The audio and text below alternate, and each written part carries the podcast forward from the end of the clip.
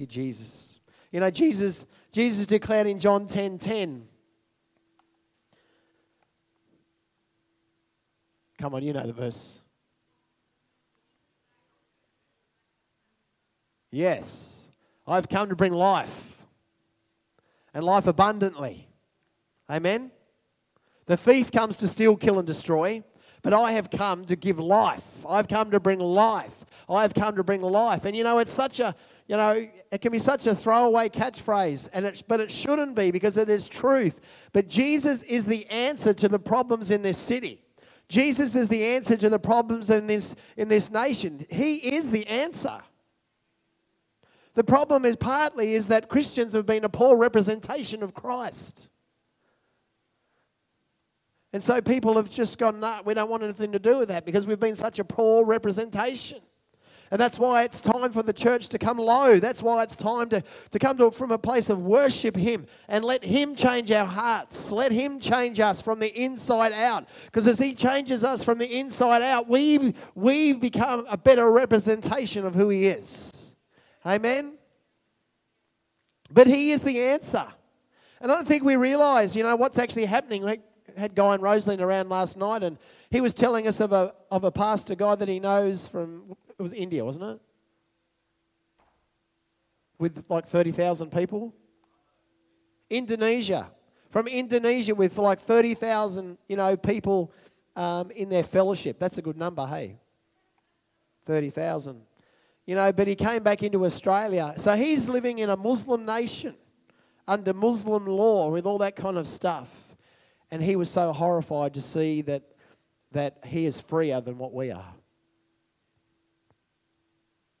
That's for a man that's living in a Muslim nation, was horrified to see the freedoms in our nation that have been eroded. He's freer living in, in Indonesia. They can celebrate Christmas, they do Easter, they do all kinds of stuff. You know, nowadays we're being told that, you know, we can't do Christmas and all kinds of stuff. You know, I think that train is actually on the third whistle. And I think we've actually get on, got to get on board right now because it's too late after that. Jesus came to bring life and abundant life. He is the one that, that heals, He is the one that sets people free, He is the one that changes lives. He is salvation. Amen. You know, John, John, well, I, I label the Gospel of John as the intimate gospel. The intimate one. Because he was the disciple that Jesus loved. And he was the one that led his that laid his head on the chest of Jesus. So I call it the intimate gospel. And, in, and as you read it, it's, it's all about worship and it's all about connection and it's all about relationship and it's all about these things. But John mentions life a lot. Obviously, we've got John 10 10. Then in 11:25 he says that Jesus declared that I am the resurrection and the life. The one who believes in me even if he dies lives. If we're concerned about where we go when we die, we just need to read that verse and we need to understand that just as the thief on the cross, Jesus said, Today you will be with me in paradise. Even though we die, we live. Everyone who lives and believes in me will never die. Why? Because we're spiritual beings. Do you believe this? Oh, that's what he asked the question. Sorry, yeah. In John 14, 6, he said, I am the way, and I am the truth, and I am the life. There is no other. You know, and we've got to grasp that. We can't be ashamed of Jesus. We can't be ashamed of what he says because he is the way, he is the truth, and he is the life. He is the only way to God. There is not many ways, there is just one way. He, he is the way and he is the truth. There's not many truths, there's just one truth, and he's a person, and his name is Jesus. And he sent his Holy Spirit to dwell in us, and he is the Spirit of truth, and he will guide us into all truth. Come on. This is Resurrection Day. Woo! Ain't no mask going to let us down, put us down, smother us, whatever. Come on. We could probably sing a song about that. Ain't no mask going to wear me down. Ain't no mask. Come on, Steve. Do you like the one? I can't tell whether people are smiling or laughing or what. John 17, 3. He says, This is eternal life, that they may know me. And we know that the Greek for knowledge is intimacy. It's not knowing about, but it's knowing. John speaks about life because Jesus is life. The disciple that Jesus knew so intimately, and much of his gospel, speaks about life and love and relationship. And today, God wants to encourage us about new life, about new covenant, and about new wine because they're all connected. You cannot separate them one from another.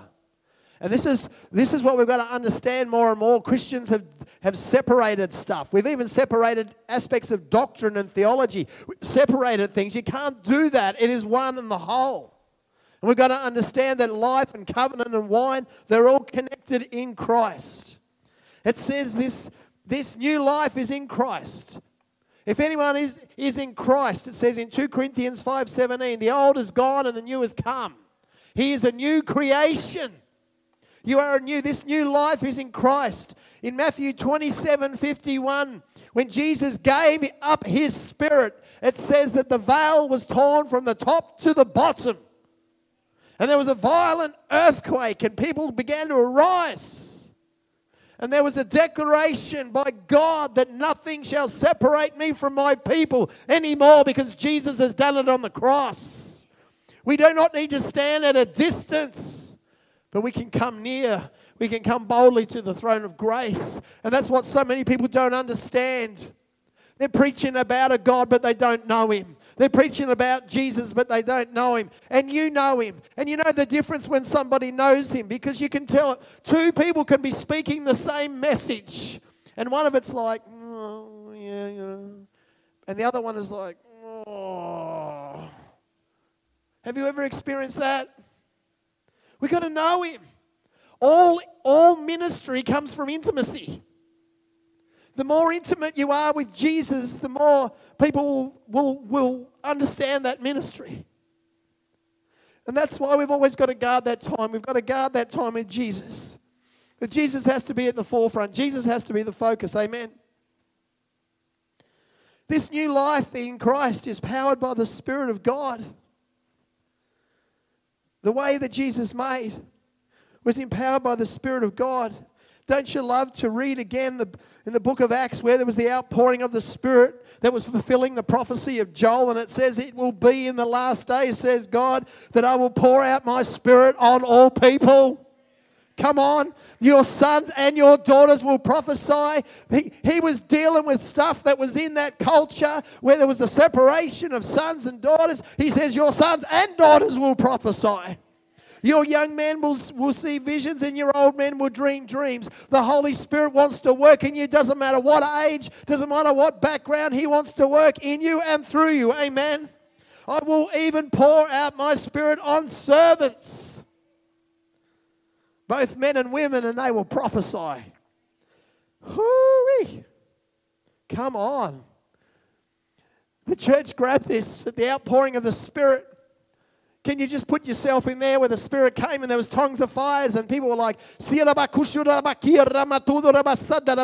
there was, and, and, and there were so many different tongues being spoken that as people came into that place, they were hearing the gospel in their own language.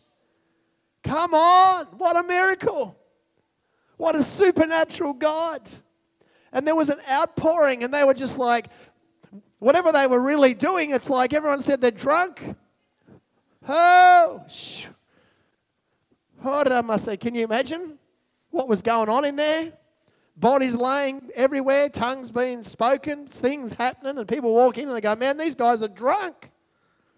It's the new wine. It's the new wine. We don't drink of the old wine, but we drink of the new wine, the new wine of the Spirit, the new wine that brings life and covenant, the new wine.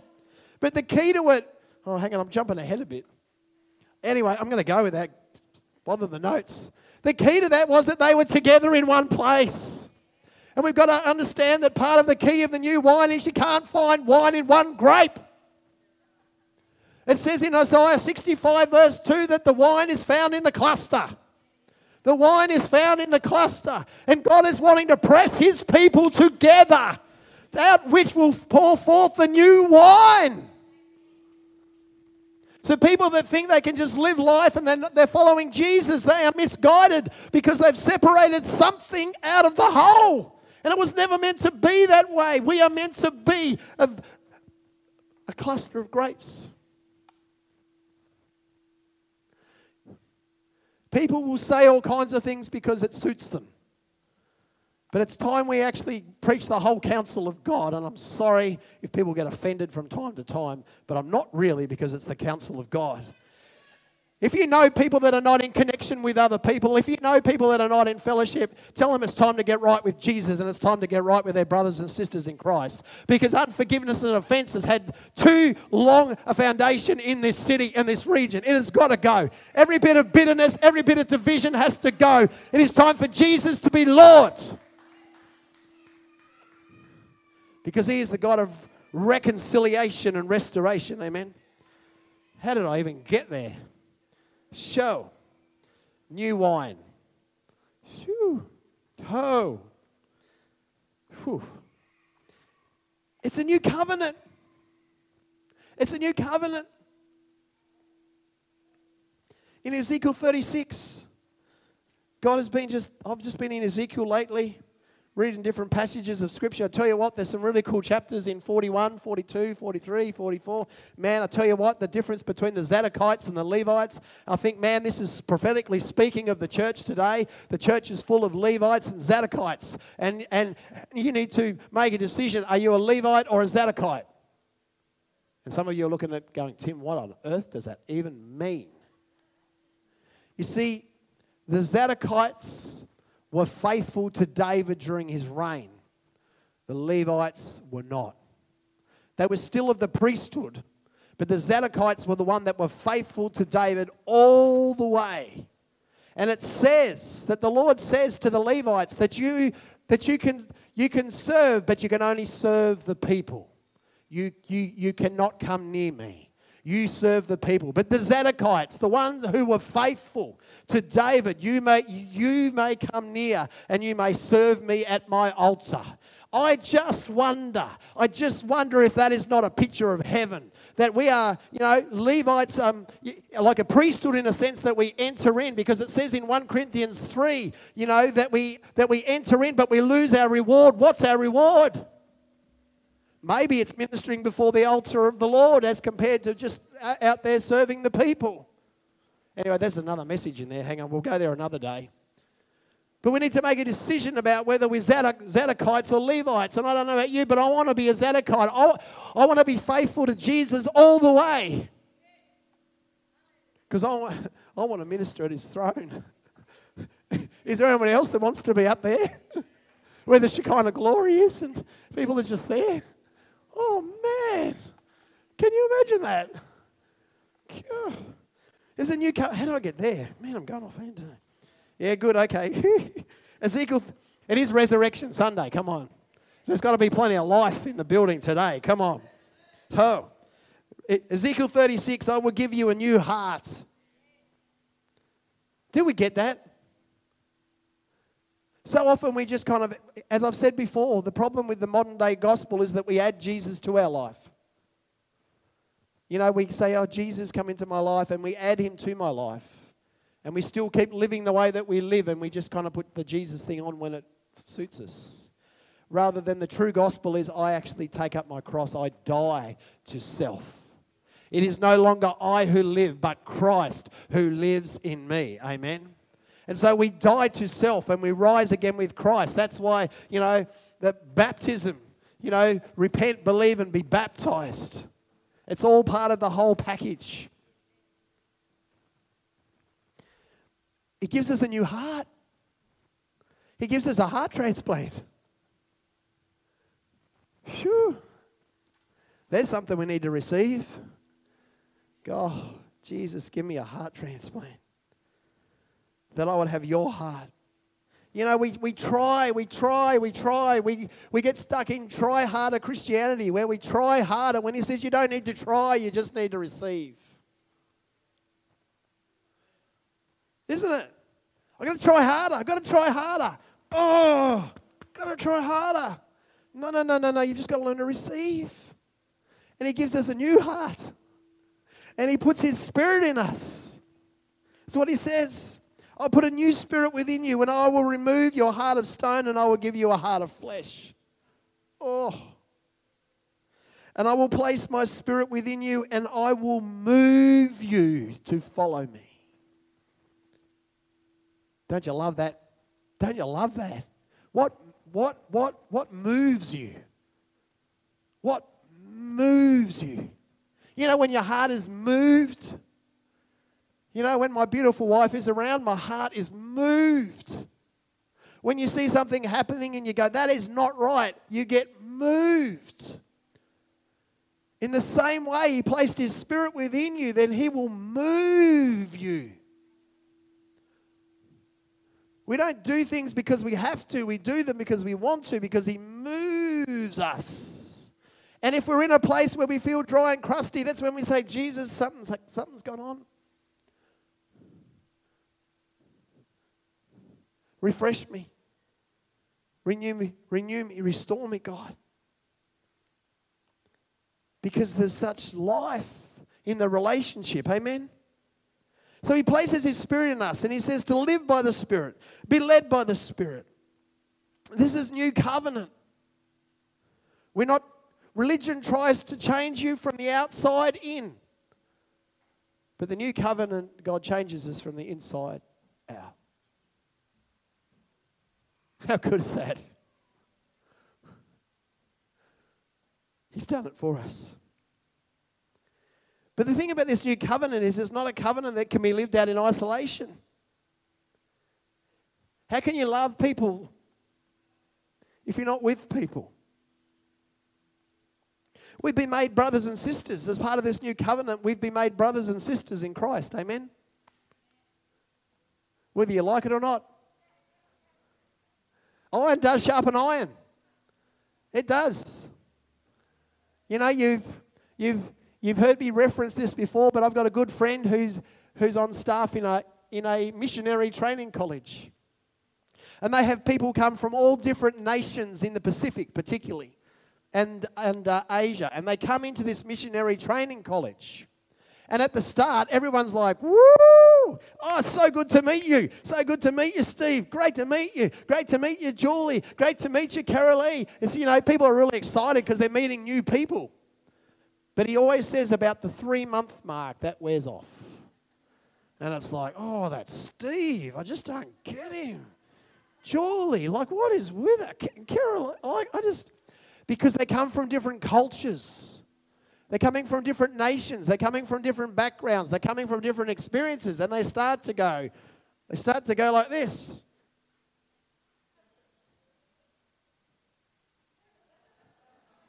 Oh, sorry. Sorry, Steve. now I know he's smiling. so, but what do we do? Do we pull away? Or do we go, God, what are you doing in, in this relationship? What's in their life that I need? You know, the best, pe- the best part of marriage counseling, or one of the best things in marriage counseling that I can give people is that, you know what? There's something that your partner is carrying that you need, and there's something that you're carrying that they need. And so when things go like that, you can either go, ah, or you can go, you know what? There's something in their life that I need. What is it, God? For me, it's Bonnie's patience and a meekness and a gentleness.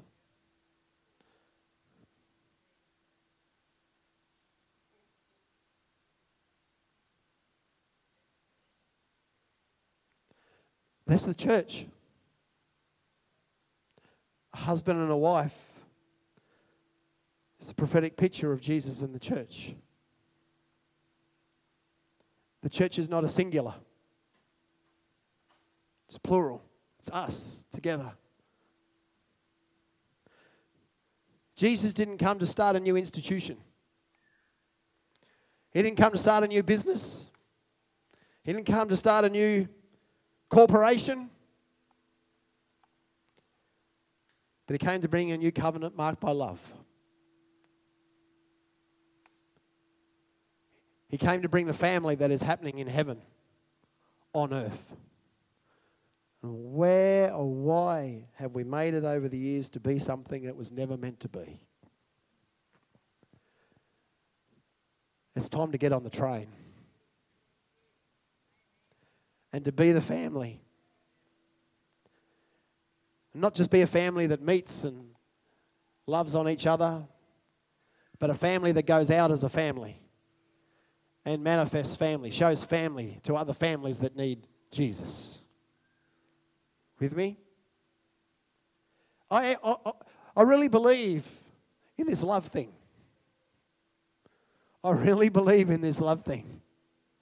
Because after all, Jesus said, A new command I give you. And when, you, when, when, when Jesus says that, it's something to take note of, isn't it? A new command I give you. Ooh. Love one another as I have loved you. Love one another. And by this, by the way that you love one another, as we receive his love and as we love one another in that love, by this, all people will know that you are my disciples. I don't know about you, but that tells me that that's a witness. Why is it a witness? It is a witness because society is broken. And they're looking for a people that are whole. It starts with Jesus and it ends with Jesus. Amen? The overflow of intimacy with Jesus is love for one another. It is. When I meet people, and sometimes I just have enough. Do you ever have enough? When people make all excuses for all kinds of things, but then, it, but then in the end you have enough. Have you ever felt that? No, some. You know, people make excuses for all kinds of things. You know, but in the end it's like, well, hang on a minute.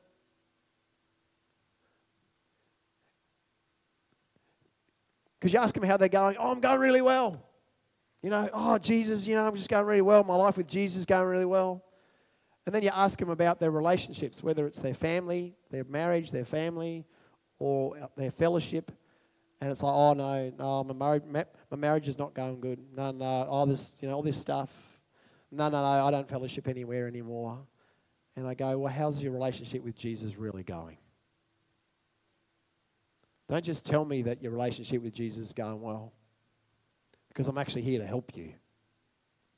I'm actually here to be a crutch for you, to actually help you in your walk with Jesus. Because a life of intimacy with Jesus is a life of connection with other people. You can't. He is the vine. We are the branches. So, connection is so important. Amen. This new wine, there's something about this new wine. And I've already kind of gone there, so I need to. I was kind of going to kind of end with the new wine, but I kind of got the new wine bit first. that the new wine is found in the cluster. Something happens when the when the cluster gets pressed pressed together. you know what? There's stuff happening in, in life, there's stuff happening in the world, there's stuff happening in society. Do we allow that to separate? Or do we say, no, no, we actually need to get pressed together? And as we get pressed together, something starts to happen. New wine starts to flow. Liz sent me a message a few weeks ago to listen to and it was similar, but it was different to this. What this guy was saying is that grapes, grapes, are nat- grapes grow naturally. They're natural. But the wine is supernatural. We can grow as a grape, we can even grow as a cluster, and, we can, and it can look really pretty. But God wants to bring His supernatural wine. It happened on the day of Pentecost. Get a vision for that again. If you've lost the vision of the outpouring of Pentecost, the outpouring of the Spirit at Pentecost. Get a vision for it again. They were praying together. We don't, the church just, we, we, we don't understand the importance of prayer. And the reason I can say that is because there should be, in Bundaberg, there should be hundreds and hundreds and hundreds and hundreds and hundreds of Christians praying. Not just for five minutes in their bedroom, but actually getting together to pray. The early church, they gathered together in the upper room and they prayed and they prayed and they prayed. They were in one accord. They had a Honda. And they're all in one accord. Sorry, that was a really horrible dad joke, wasn't it? Okay. But they're all in one accord. And they were t- together in one place and they kept praying and they kept praying and they kept praying and they kept praying. And yes, the prayer was something that the God is highlighting in that, but He was also highlighting the fact that they were together, they were one. They were one. It wasn't this separation thing. They were together in one place. And the Bible says this oneness is important because the Bible says that where there is unity, God commands a blessing. So the opposite is also true. Where there is division, He doesn't release the blessing. And I think we've got to realize this as the church as a whole. That where there's unity, He commands a blessing. So we don't have to sit here and go, oh, God, please bless us. Because where there is unity, where there is one Lord, one faith, one baptism, one spirit, where there is one, we are one heart, one mind, one voice, where we are one, God commands a blessing. I'm going to bless them. I'm going to pour out my blessing. And so he did that at Pentecost. And the Holy Spirit was poured out, and the new wine came forth. Well, I believe in my spirit that it's time for a new wine in Bundaberg to be poured out in this, in this region. And you know, when I say Bundaberg, you know it means the whole region. I mean, I live in Bargara. It's part of the, it's actually not part of Bundaberg, but it is anyway. Another story. It's what we see in Acts. It's what we see in the book of Acts. There was an overflow. It could not be contained. When this cluster of grapes were pressed together and the new wine started to flow, it could not be contained. Are we, do, we, do we get that? It, it could not be contained. The government, the rulers, the principalities and powers could not contain it. No government edict could contain it. No demon could contain it. It could not be contained. And when the persecution broke out in Jerusalem, and they were like, yeah, now we're going to stop these Christians. The persecution actually scattered them. They, they scattered throughout the regions, but they didn't stop living for Jesus. And so the gospel started to spread in the midst of the persecution. The gospel started to spread. And in the same way, it's time for the gospel to start to spread.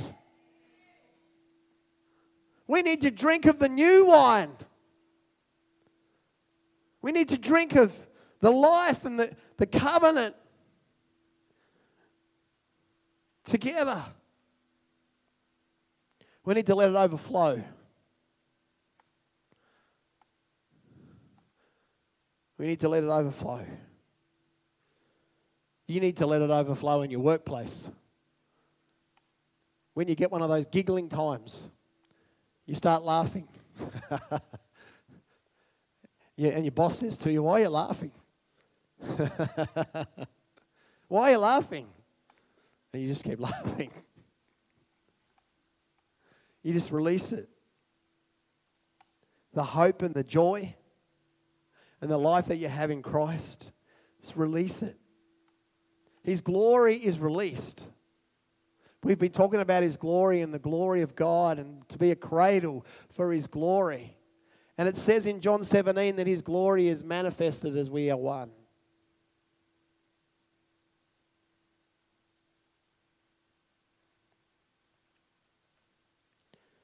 I would say let our lives be marked with new life. Why not have new life today?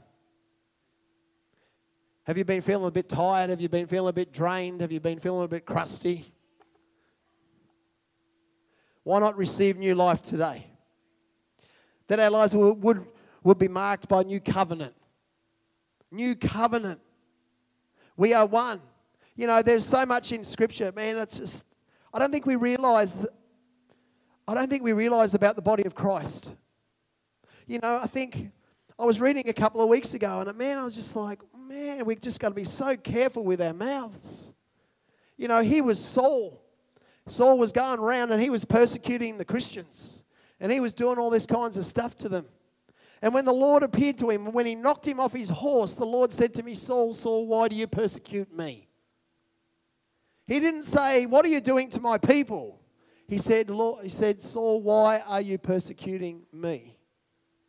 Any persecution against the body, against the body of believers, is actually against Jesus himself. He takes it personally because he is the head. He's not separate. He's the head of the body. And so when the body is persecuted, then he takes it personally because he says, That's my people. And we have to be so careful, really careful. New covenant. We are family. And somehow we've got to see more walls come down to see more people understand this. You know, this is this is a safe place where people can be real. When people are going through stuff, that they can put their hand up and go, I need people to walk with me. I need people to pray for me. I need help. This is a safe place where people can be real. And that's what the church should be. Not a place of judgment, not a place of, you know, condemnation. It's a place of being real. Jesus was real. His ministry was real. The disciples were real. Peter was really real. and that we would be marked by new wine. The new wine of his love, the new wine of his spirit, the new wine of his grace, the new wine of his glory, the, his, the new wine that is found in the cluster.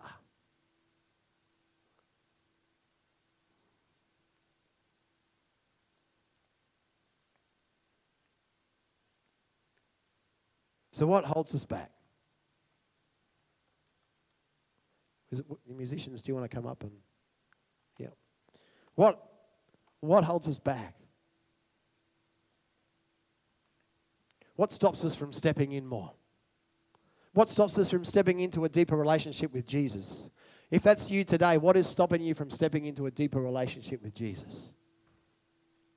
Because He is so good and He is so kind and He is so loving. Whatever it is just needs to fall away. Just let that chain just fall off. Because He is there. And He's saying, Come. He's saying, Just draw close to me. Feel my heartbeat. What is, what is stopping you from being all that you are called to be in Christ? What's stopping you from walking in the fullness of His life, the fullness of His grace, the fullness of His glory? What is, what is stopping you?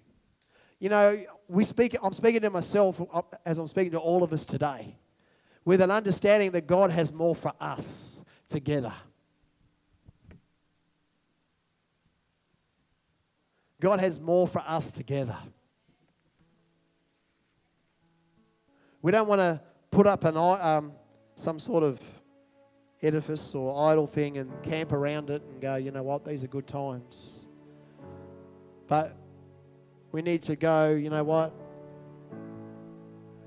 I can see a picture where violence in marriages or relationships stop. I can see a picture where children feel loved at home, where it's home is actually a safe place. I can see a picture where people don't need alcohol or drugs or sex or gambling to hide what's really going on inside.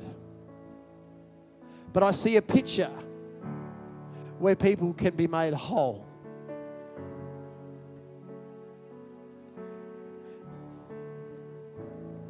That's what we need to look at because that is the ministry of Jesus. And we can only do that together.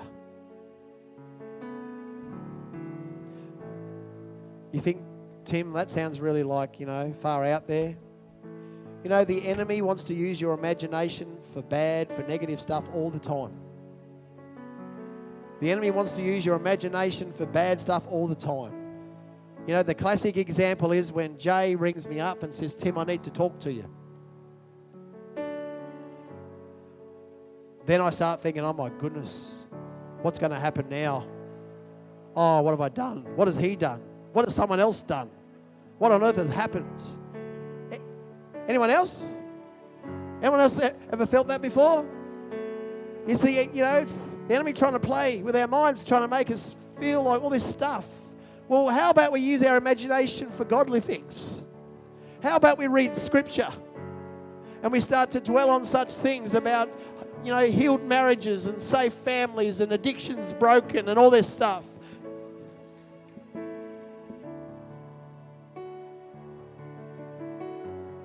But we can only do it together. Because you know what happens? If there's four or five people do it, they just get burnt out. Because they're lifting a load by themselves that they were never meant to carry. If someone goes off and does their own thing, something eventually happens and they get discouraged and they stop doing it. We need grandmas and grandpas. We need mums and dads and we need kids because that's the family. I was thinking the other day, I'm trying to get I'm trying not to get too off track, but it's just popping into my spirit. When I was doing that latest admin thing, that the admin update, and I was talking about leadership within Restoration Centre. Do you know what? We've got three generations of people in leadership uh, in some form. How cool is that? To have three generations of people in leadership in some form. That is so good. That is so good. So today we're going to sing this song. And it's kind of not really quite what I wanted, but it's kind of close because it says, Lord, make new wine come out of me. It's kind of like, it should be us somehow. It should be plural somehow. It's in the crushing, in the pressing. You will make a new wine. Bring new wine out of us, Lord. Bring it out of us. We huddle together in the Spirit. But just personalize it just, just for this moment. And say, God, whatever is holding me back from a deeper relationship, whatever is holding me back from being the full expression of Christ to others, whatever is holding me back from stepping into that ministry, whatever is holding me back from, from actually building relationships with other people, whatever is holding me back, today is the day. Amen. Let, let, let His resurrection power flow in you to break off anything that would stop you from living the abundant life, the full life that Christ came to give. Amen.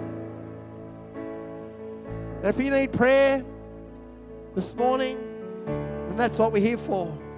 But I do sense in my spirit, because I had the vision and I trust what the Holy Spirit gives to me, that there's people that are wearing chains, but you've got to understand that the link has been broken because Jesus broke the link. He broke it. And you've got to let the chains fall off. And the best way to do that is just lift up your hands in abandonment and worship because as you lift up your hands, things fall off. If you need prayer this morning, then the front, the altar is open for you to come. But let's worship Jesus. Let's worship Him today. Let,